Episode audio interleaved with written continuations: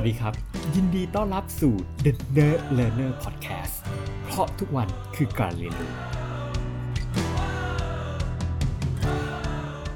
สวัสดีครับผมกลับมาพบกันอีกครั้งนะครับกับ The Nerd Learner Podcast นะครับวันนี้ก็เป็นเอพิโซดที่ห้าแล้วนะครับผมถ้ายังจำกันได้เนี่ยนะครับในเอพิโซดที่สี่ผมมีเกริ่นเล็กน้อยเรื่องของแบบทีสนิดนึงในเรื่องของ Startup Series นะครับซึ่งเป็นซีรีส์ที่กำลังมาแรงนะครับซีรีส์เกาหลีนะครับชื่อของซีรีส์คือ Startup เลยนะครับแล้วก็พูดถึงวงการ Startup นะครับจริงๆแล้วเนี่ยนะครับเมื่อสองวันก่อนผมก็ได้เพิ่งฟังอินเทอร์วิวนะครับของ HerInterview นะครับชื่อเพจของเขาเลยนะครับแล้วก็มีการพูดถึง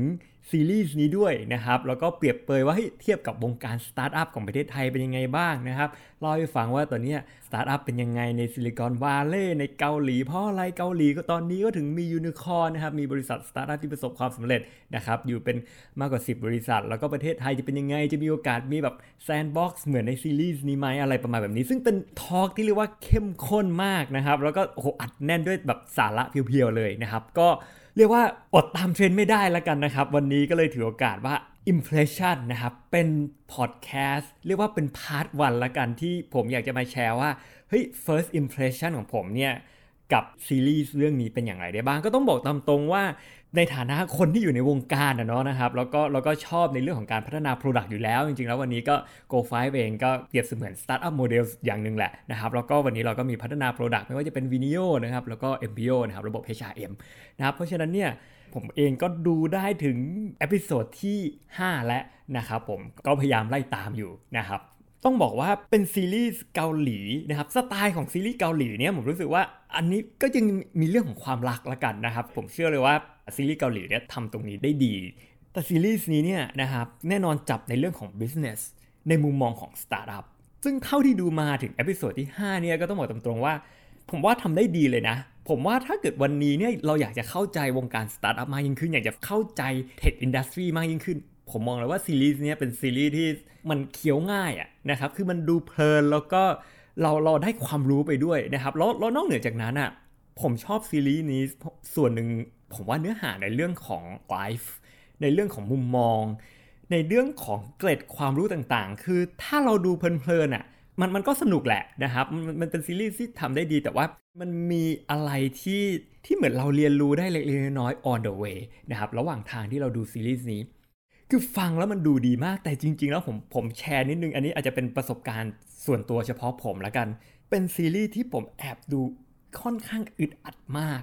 โดยโดยเฉพาะเอพิโซดที่สองและเอพิโซดที่สามอาจจะด้วยด้วยวิธีการเปิดของเอพิโซดนี้คือการเปิดเอพิโซดใน อี พี แรกครับเขาเปิดด้วยเหมือนพระรองอะไรอย่างเงี้ยครับแล้วผมก็นึกว่าเป็นพระเอกแล้วหลังจากนั้นผมก็แบบเฝ้ารอเขาไว้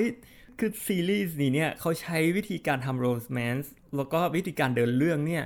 มันเป็นแนวการแบบเสแสร้งอะครับคือเหมือนกับว่า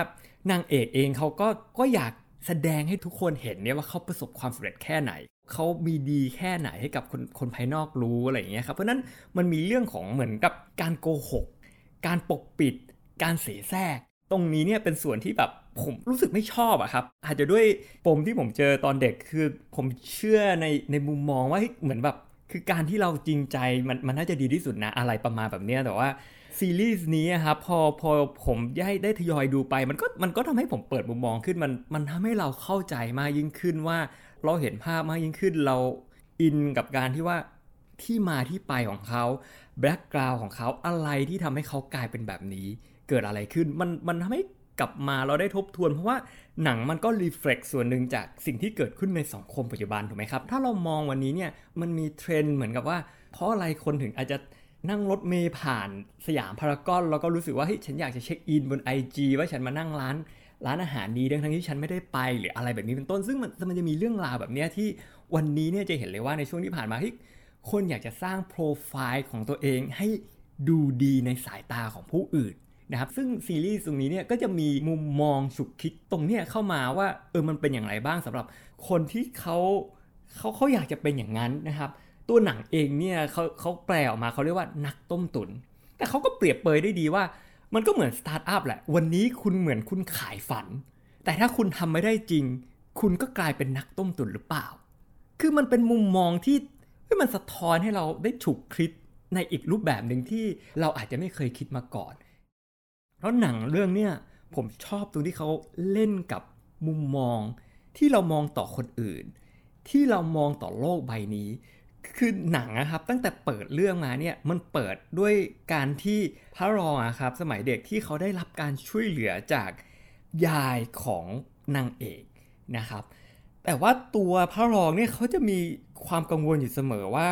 เอ้ยเพราะอะไรต้องมาช่วยเหลือเขาเขาไม่ได้ต้องการจะรับความช่วยเหลือคือคือมุมมองต่อโลกของเขาอาจจะไม่ได้รู้สึกว่าดีขนาดนั้นว่ามันจะมีคนที่ดีจริงๆหรือที่เขาจะช่วยเหลือโดยไม่หวังอะไรอะไรประมาณนี้แต่ว่าหนังเรื่องนี้สามารถ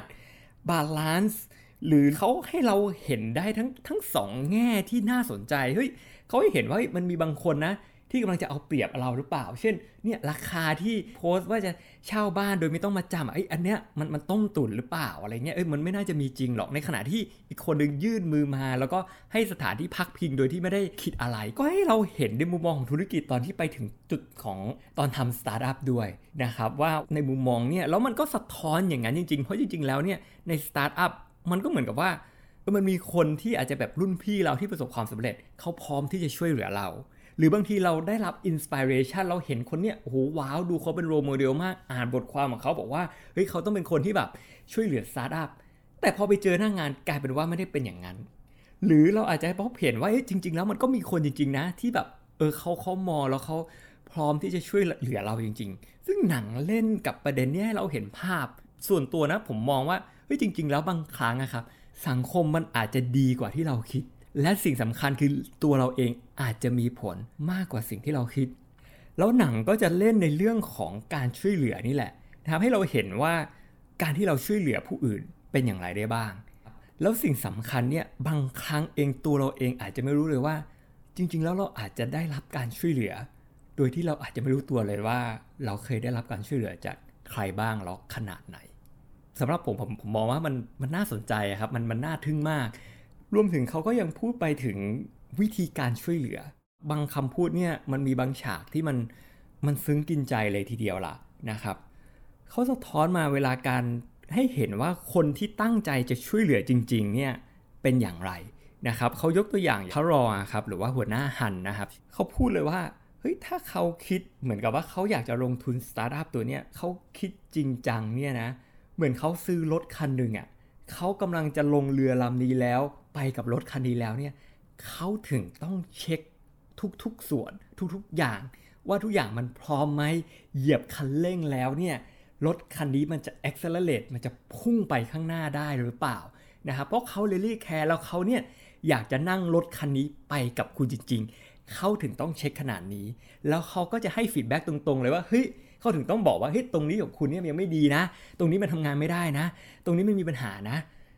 คือมันเขาสะท้อนเห็นว่าการที่เขาให้ฟีดแบ็กตรงๆอย่างเงี้ยบางทีให้ฟีดแบ็กที่ภาษาอังกฤษเรียกว่า frank feedback คือแบบอย่างตรงไปตรงมาครับคือในซีรีส์นี้เนี่ยมีช็อตหนึ่งนะครับที่หัวหน้าฮันเนี่ยเขาแนะนำบอกเลยว่าเฮ้ยบริษัทสตาร์ทอัพอยู่อ่ะ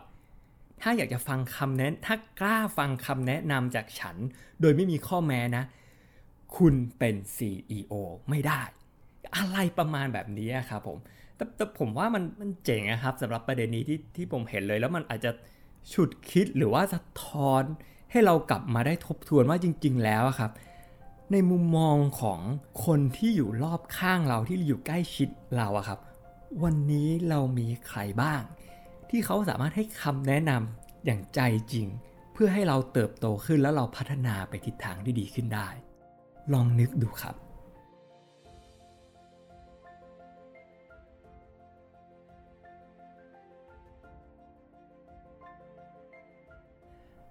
แล้วซีรีส์เรื่องนี้เนี่ยก็ยังพูดในเรื่องของ value หมายความว่าเราให้คุณค่าอะไรในชีวิตเราพูดเรื่องของตัวเลือกเราก็พูดถึงเรื่องของ regret ว่าเรารู้สึกเสียดายไหมที่เราตัดสินใจอย่างนั้นไปคือมันมีช็อตหนึ่งที่ซึ้งมากใน อี พี ห้า ตอนนั้นเนี่ยพระรองหัวหน้าฮันนะครับได้กลับมาพบเจอกับยายของนางเอกหัวหน้าฮันนะครับหรือพระรองเนี่ยก็ถามตรงๆเลยว่ายายรู้สึกเสียดายไหมที่ไม่ได้เอาเงินของผมไปอ่ะเพราะถ้าเอาเงินผมไปอ่ะลูกสาวอ่ะก็คงได้ใช้เงินนั้นอ่ะเรียนต่อมหาวิทยาลัยจนจบแล้วอะไรแล้ว แม่ยายเขาตอบกลับมาว่าจริงแล้วเขาไม่ได้รู้สึกเสียดายอะไรในการตัดสินใจนี้เลยเขาสิ่งที่เขาผิดหวังและเขารู้สึกรีเกรสหรือเสียดายจนถึงวันนี้เนี่ยเขารู้สึกว่าเขาไม่ได้มีเวลาที่จะดูแลหัวหน้าฮันดูแลพระรองเนี่ยดีกว่านี้คือมันเป็นฉากที่ซึ้งมากแต่ว่ามันฉุกคิดอยู่เสมอครับในซีรีส์นี้ว่าจริงแล้วเราให้ความสำคัญอะไรอยู่คุณค่าจริงๆแล้วมันคืออะไรมันคือเงินมันคือความสัมพันธ์มันคือเวลามันคือครอบครัวมันคือ quality time หรือช่วงเวลาที่เราได้อยู่ด้วยกันจริงๆแล้วมันให้ให้เราฉุกคิดด้วยว่าเรามองยังไงกับสิ่งที่เราตัดสินใจไปในชีวิตเรากำลังจมจมอยู่ความทุกข์แล้วเรารู้สึกเสียดายในสิ่งที่เราตัดสินใจไปแล้วหรือเปล่าหรืออย่างเหมือนนางเอกที่เขาพูดได้ดีมากเขาบอกว่า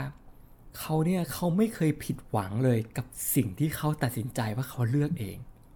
หรือเรามองว่าเรารับผิดชอบกับสิ่งที่เราตัดสินใจไป